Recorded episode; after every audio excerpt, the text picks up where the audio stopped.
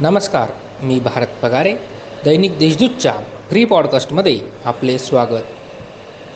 हद्दीचा आणि जबाबदारीचा वाद निर्माण करून जबाबदारी झटकल्याने मनपा पोलीस आरोग्य आणि जिल्हा प्रशासनाला करोनाचा संसर्ग रोखण्यात अपयश आल्याचे सांगून पालकमंत्री छगन भुजबळ यांनी संबंधित अधिकाऱ्यांना गुरुवारी बैठकीत झापले.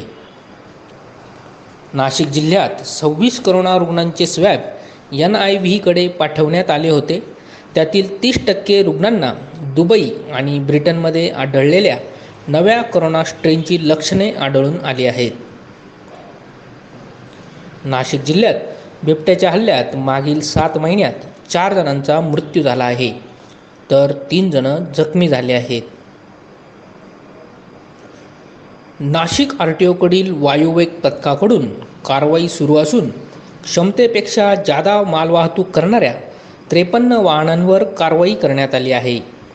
फेब्रुवारी अखेर चार कोटी रुपयांचा दंड या वाहनधारकांकडून वसूल करण्यात आला आहे.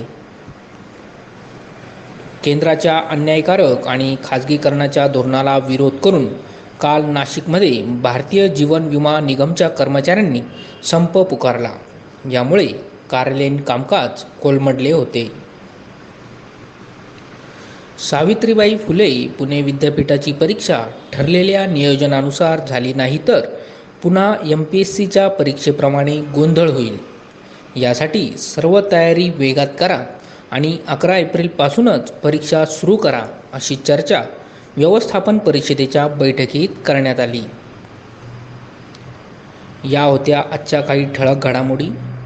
आणखी ताज्या बातम्यांसाठी दैनिक देशदूतच्या देशदूत डॉट कॉम या संकेतस्थळाला भेट द्या.